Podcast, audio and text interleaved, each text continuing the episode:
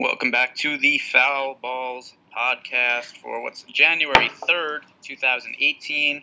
Impressively, I've not messed up the date yet this year. Uh, Matt, I think you've already typed the date in front of the podcast, 2017.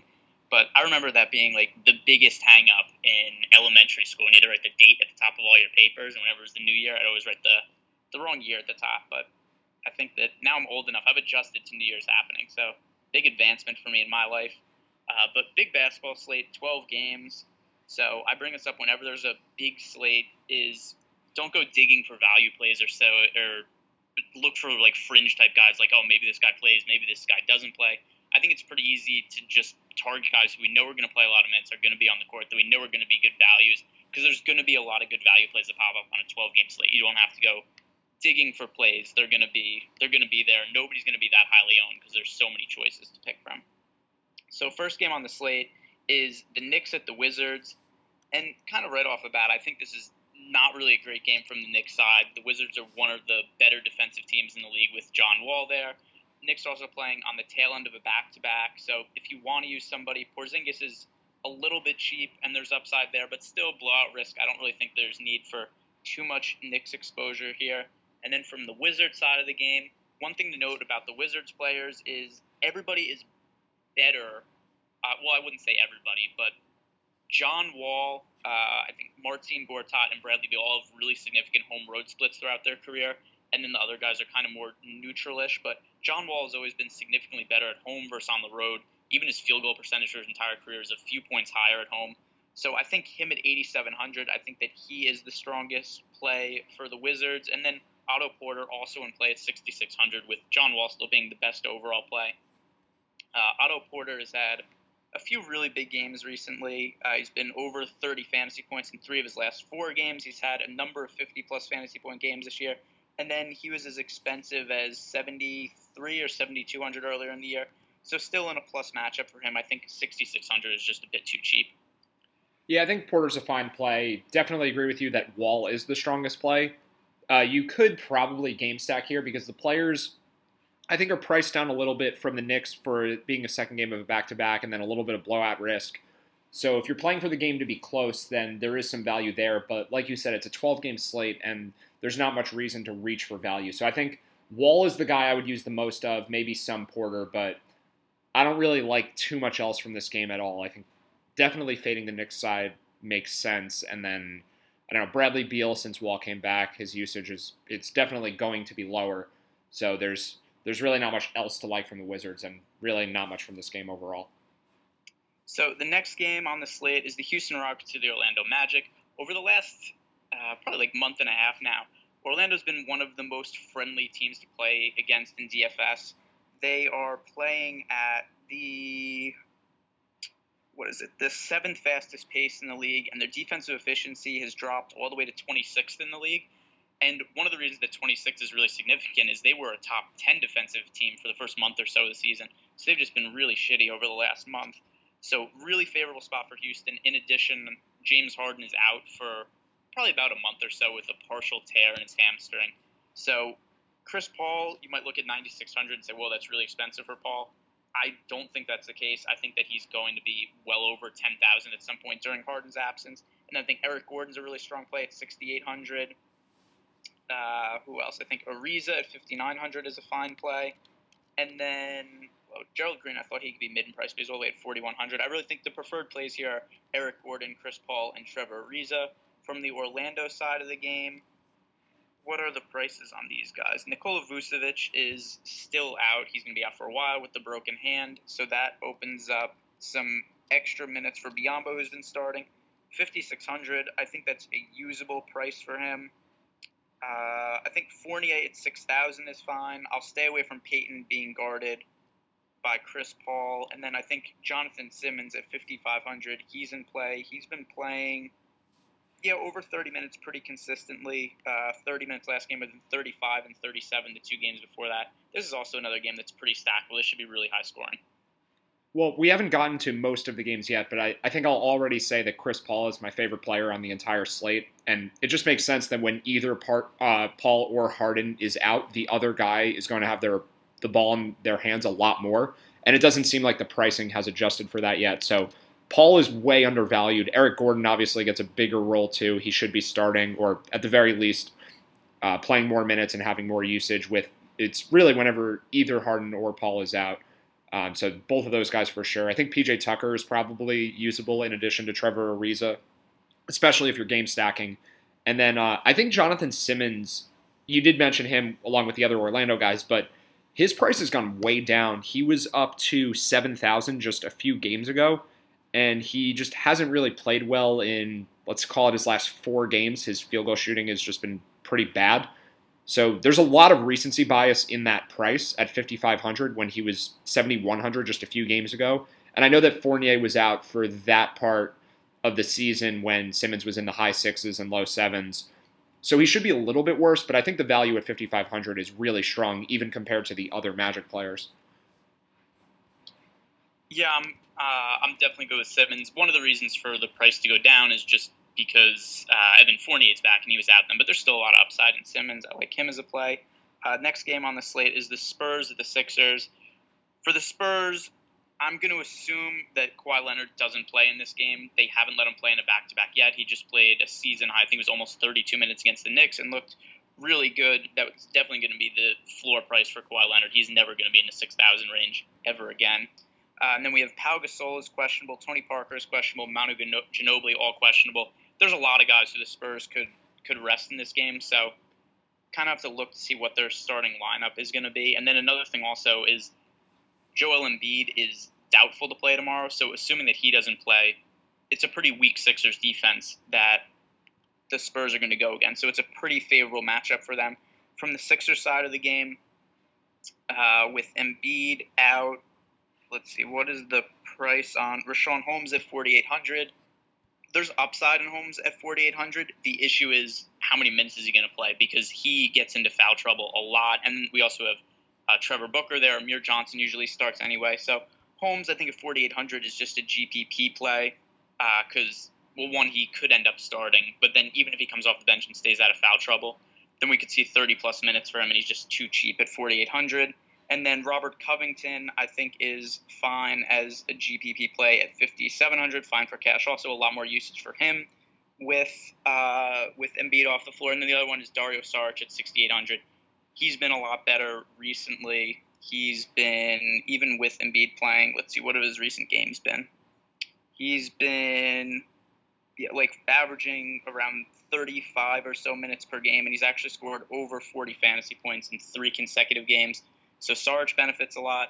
Ben Simmons earlier in the year had been playing really well, and I'm starting to question maybe the league has figured him out a little bit to an extent, just because eh, he's his game's a little limited in terms of that he has no jump shot. He can't make any shots outside the paint and he's struggled a little bit over the last month, month and a half. And I think it's just teams have kind of seen him a little bit, and they're starting to say like, okay, we could game plan for him a little bit.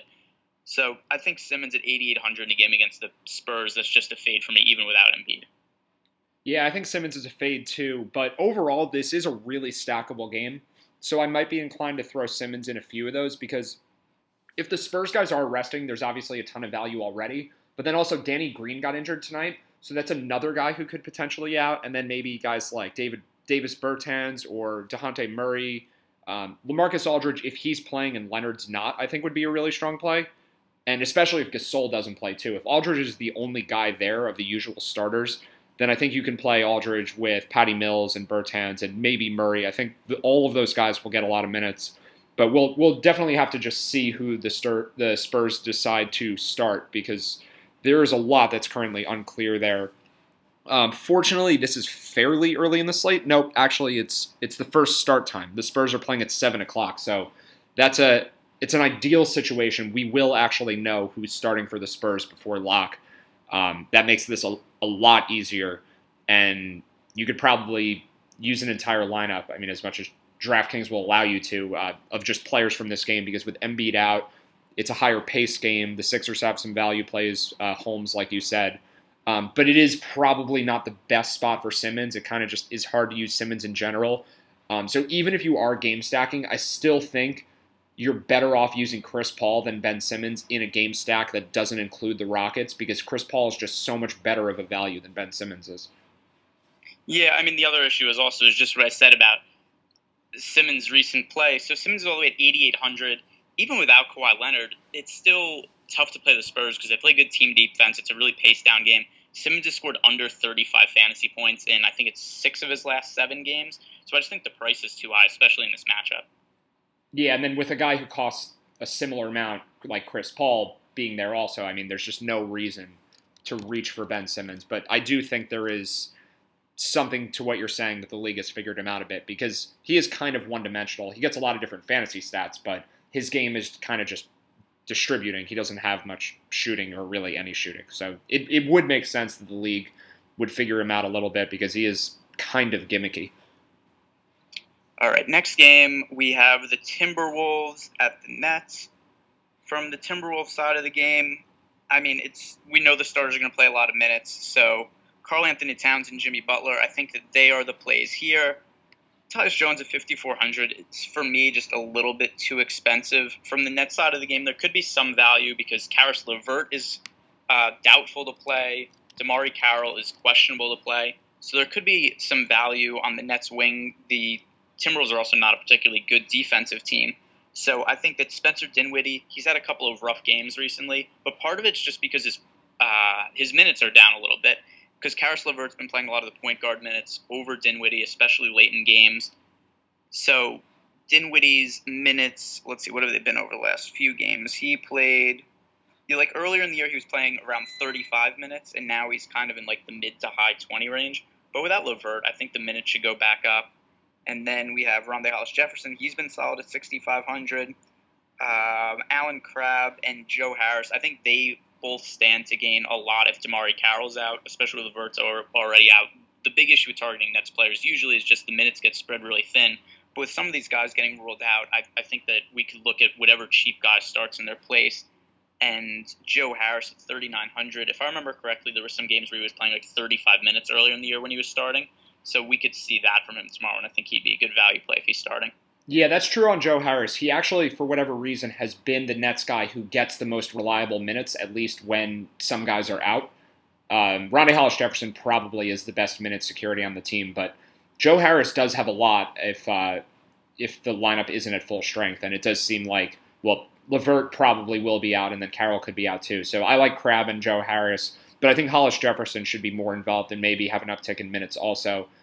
Uh, this is a pretty good situation for the Nets. And then uh, I'll just comment on the one player you mentioned for Minnesota. Tyus Jones is probably too boom bust, I think, to use for a slate this big because he's really reliant on defensive stats. He basically gets all of his value from steals. So for GPPs, I mean, he's he does have upside, but there's a lot of downside there too. So I don't know. Do you think that that's fair with guys who just rely on defense that much for their fantasy production?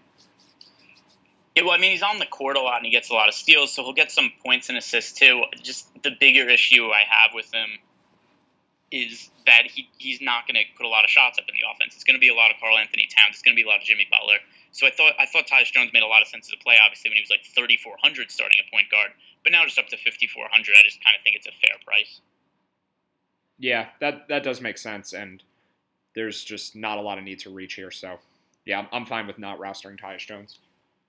All right, next game on the slate is the Detroit Pistons at the Miami Heat. This should be one of the slower paced games on the slate. Uh, from the Pistons, everybody looks to be pretty fairly priced to me. Ish Smith's price has gone up since he's been in the uh, starting lineup. So, in a down paced game, I'm fine with avoiding him in this one.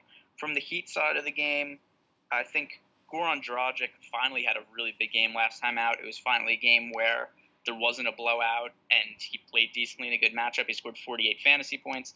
Even in a down pace game, I think 6,100 is probably a bit too cheap for him. And the other one, Hassan Whiteside, played 29 minutes last game. So I think kind of like how we liked Kawhi Leonard tonight is this is not quite as extreme an example. Except we have somebody who's cheap coming off an injury with the minutes trending up. So if we think that we're going to be getting Hassan Whiteside at close to regular minutes, which I think is pretty likely because he played 20 minutes two games ago, 28 minutes last game, so we probably see him at 30 or so minutes this game, especially to match up against Andre Drummond. I think 6,600 for him is too cheap because Whiteside is really a 9,000 player. So I, I, think that even in a slow pace, kind of tough matchup, it's just too cheap of a price. So he's a really strong play. Yeah, and the Heat play at a pretty slow pace anyway, so seeing a total for them at 196, that's not actually that much lower than their normal totals. Maybe there's a few possessions less in this game, but part of the reason that it's a slow paced game is because Miami is a slow team too. It's not just Detroit. Um, so Whiteside, even when he does produce, it usually is in slow games. So I'm, I'm not that concerned with the matchup. I would be concerned a little bit about a minutes restriction, but he's so much cheaper than what his peak price is. So even if he only plays 25 minutes, he's not going to kill your lineup. And if he gets 35 minutes, if the restriction is just not there, then that could be the best value of any player. I mean, maybe he even has more upside for his price than Chris Paul.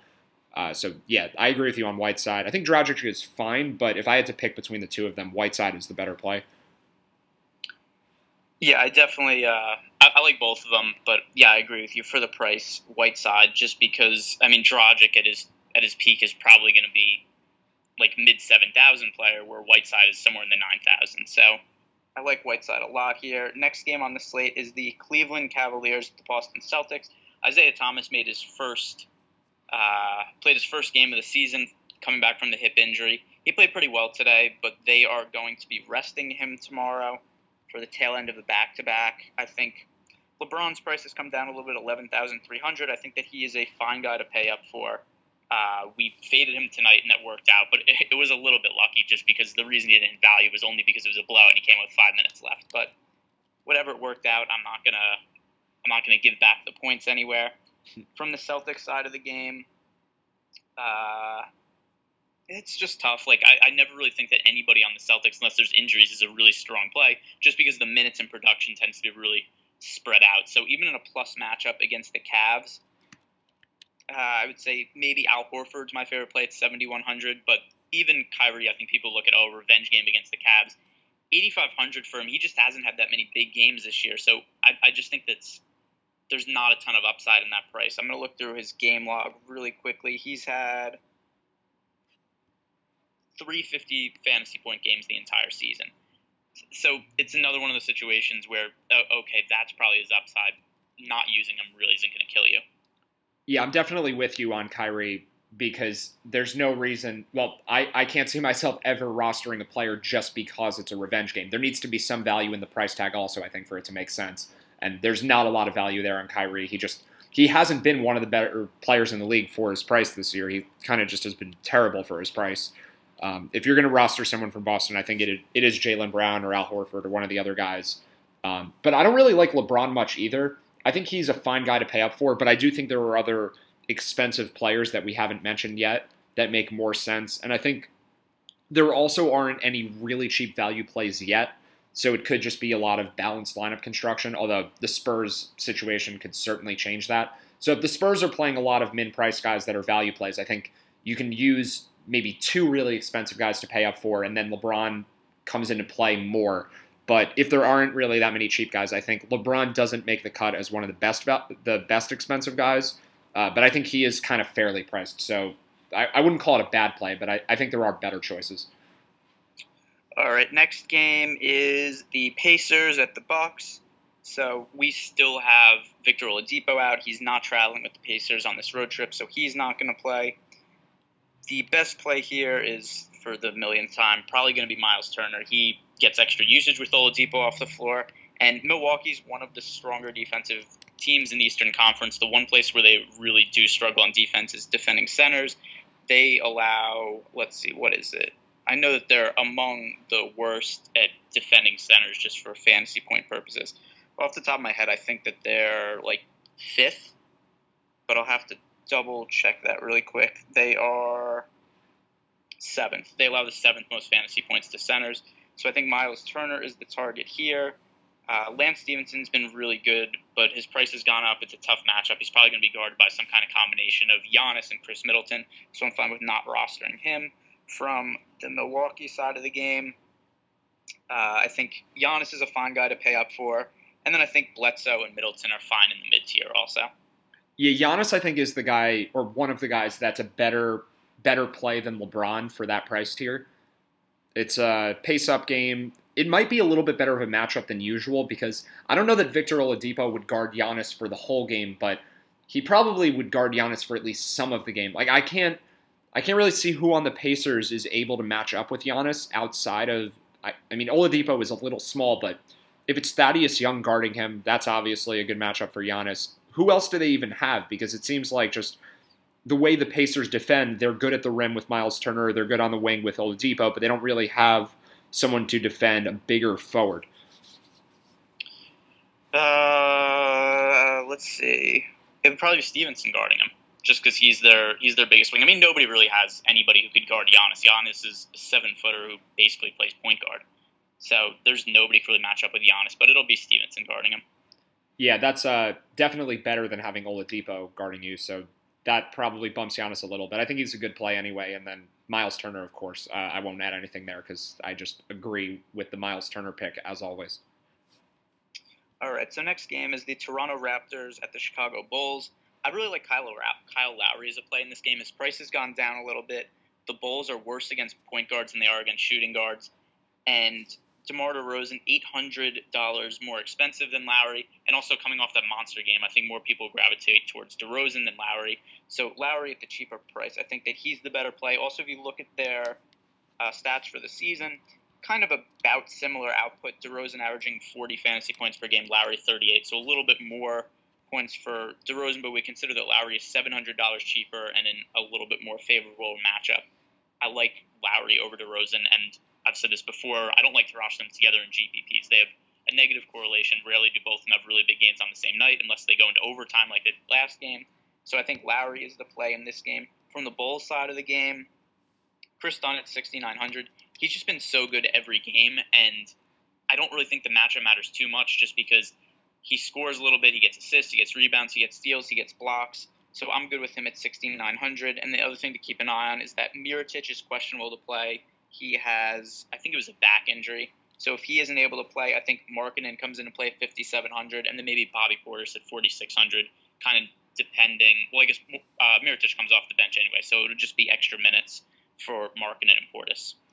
Well, I think even though it seems like a bad matchup against the Raptors usually, and they are one of the best defensive teams in the league, it's kind of a fallacy that some DFS players seem to be falling into a lot of the time with Toronto's defense because – even though they're a top 10 defense, they're also top 10 in terms of pace. So when they're on the road, the other team, you can probably call it a plus matchup because they get home court advantage, and then the pace and the defense of Toronto kind of just cancel each other out. I would think it works that way. Um, and if you look at the betting line for this game, the total's at 217. It's not like the Raptors play in that many low scoring games. Uh, they just played a really high scoring game with Milwaukee, who is a slow team. Even though it went to overtime, uh, the game was high scoring before overtime. So I don't know. I usually don't think it's a bad idea to use guys against the Raptors, and that definitely just solidifies Kris Dunn as a play. I definitely agree with you on Markkanen if Mirotic is out. Uh, but Dunn and Lowry for sure, both strong plays from this game. All right, marching forward, what we got? We got four games left here. The Warriors at Dallas. There is so much blowout risk in this game. The Warriors, now that they have Steph Curry back, how many minutes did he play last game? Curry played. Uh, let's see. He played 26 minutes, so I'm going to assume there's still some minimal restriction on Curry. Draymond Green is questionable play. Andre Iguodala is questionable. Zaza Pachulia is questionable. So it's kind of hard to make too much of a determination on the Warriors side of the game without knowing who's playing and what the minutes are going to be like for Curry. But overall, I think this is a game I probably don't want too much exposure just because of the potential blowout risk. And from the Dallas side of the game, see what do we have Dennis Smith Jr. priced at? Still only 5600 for Dennis Smith Jr. I'm fine with rostering him at that price. And then I think Harrison Barnes is maybe okay at 6400 just because we know he's going to play a lot of minutes. But Dennis Smith, even if the game gets a little bit out of hand, he's still going to play around 30 minutes or so, and he's just been really good over the last few games which I don't really think is a total coincidence or like a fluke. They did a couple good games. He was really good at the beginning of the season. Then he got hurt, came back, was restricted, and now that the restrictions off, he seems to have kind of worked the rust off from the injury. He's been playing really well. So I think that he's very likely to be more expensive than his current 5600 price tag by the end of the season. So I don't actually think there's a ton of blowout risk here. The Warriors are eight point favorites right now, but Draymond Green and Andre, Andre Iguodala are both questionable. So even if both guys play, it would kind of make sense that they'd be a little worse than usual or limited in terms of minutes, but we don't know for sure that those guys will be in. So if both are out, uh, it's still a pretty tough matchup for Harrison Barnes against Kevin Durant. Actually, that is one of the hardest matchups in the NBA. Durant's been a great defender at least the past couple of years, uh, but it also is a revenge game for Harrison Barnes. So maybe we have to take that into account. But no, we don't. Yeah, I guess we don't have to. But I, I, I agree with you on Dennis Smith for sure, and I think the Mavericks could keep this game close. There, eight and a line of eight points is not that high, and it could drop some more uh, if those other Warriors guys are out. But also, Golden State point spreads are usually just pretty inflated by the public. So when the line's eight, the fair line is probably six or seven. Uh, the the lines just usually give the Warriors too much credit, and even though Curry's back, I still think that's the case.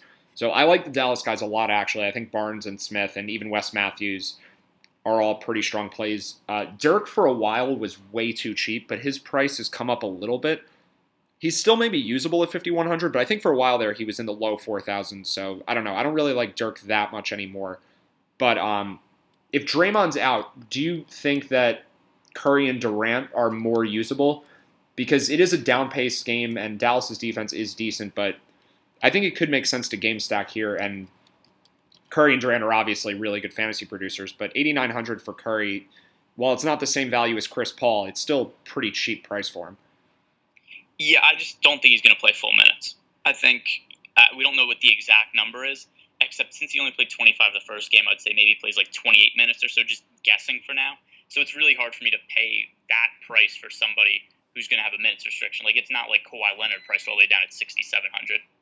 Yeah, I guess if we do think that Curry's on a minutes restriction, and then Draymond Green ends up being out, then Kevin Durant seems like a much better play than he would seem on the surface. Uh, Durant's also kind of struggled recently, at least in terms of fantasy production. He should be really low owned, and I know on this large of a slate, that's not that much of a factor. But for a game stack, I think you could definitely use Durant with some Mavericks guys. Yeah, I would I would agree with that. Uh, also, just kind of depending on what the you know what the minister situation and, and if Draymond Green ends up playing at all or not. Because I, I think that if Green plays, then I'm, I'm probably not going to be on any of the Warriors guys just because I do think that elevates the blowout risk, and then also obviously just less touches for the other guys. Yeah, I, I agree with that. I think the only way I would use any Warriors players is maybe it would take more than just Green being out. If Green and Iguodala are both out, though, then there's probably a lot of strong value on Golden State. All right, so three games left to talk about. The Pelicans at the Jazz. I think DeMarcus Cousins and Anthony Davis there's a lot of guys to pay up for on this slate, but I think they're both fine. Anthony Davis at ninety nine at uh, nine thousand nine hundred. I think just seeing him at ten thousand seems really egregious to me. Uh, there's so much upside in him at that price. We've said it before. The Jazz they're still going to play down pace without Gobert, but it's nowhere near the same defense. And then also they just have nobody to match up with uh, with Davis and Cousins without Gobert there. Their front court is Derrick Favors is going to start. They've been starting Thabo Sefolosha recently. I would assume that they don't start him this game just because you can't really start Thabo Sefolosha power forward against Anthony Davis. It wouldn't make any sense. So we don't really know what the lineup will look like. It's it's possible that they go back to Ekpe Udoh at center and start uh, Udoh with favors. I think that's what they did. Yeah, that's what they did the last time that they played the Hornets without um, without Gobert. Is they started Udoh at center and he played like 20 or so minutes. So I, I don't think that he's a strong play because he's at 3,500 and it's still a tough matchup, and he's probably not going to play more than say 20 minutes. But I, I think that I don't know. I, I just don't really like a lot of guys on the Utah side of this game. Well, I think Joe Ingles and Rodney Hood and Donovan Mitchell could all be fine plays, but yeah, there's not too much reason to reach. Uh, the real best plays here are definitely Davis and Cousins. I think they're both really strong guys to pay up for. They're probably they probably are the two best expensive players to use, unless you consider Chris Paul in that expensive tier. But I think Davis and Cousins are both really strong plays. And yeah, the the big uh, issue with the Jazz without Gobert is that they just can't play as good of defense. The pace doesn't seem to have changed. I think we both kind of thought it would change. They would play more small ball lineups and play faster after Gobert got hurt. That doesn't seem to be the case, but they are worse at defending at the rim, so that obviously favors Davis and uh, Cousins a lot. Yeah, I think uh, hopefully we get a Utah starting lineup before the game starts, just so we kind of know where they're leaning or what it looks like. Uh, but that might not be the case since it's a late game. Next game we have here is the Suns at the Denver Nuggets. This is another game that has a pretty substantial amount of blowout risk. The Suns are one, not good, two, playing on the tail end of a back to back. So for them, I think that Greg Monroe is going to be a really strong play. It's his turn to start. Generally, what they've done in back to back situations this year, or at least since they got Monroe, is Chandler starts the first end with Len coming off the bench. Then the second game, Chandler gets rested. Greg Monroe starts. So him at 4,500, really strong play. As a starter, he is averaging 27 fantasy points per game.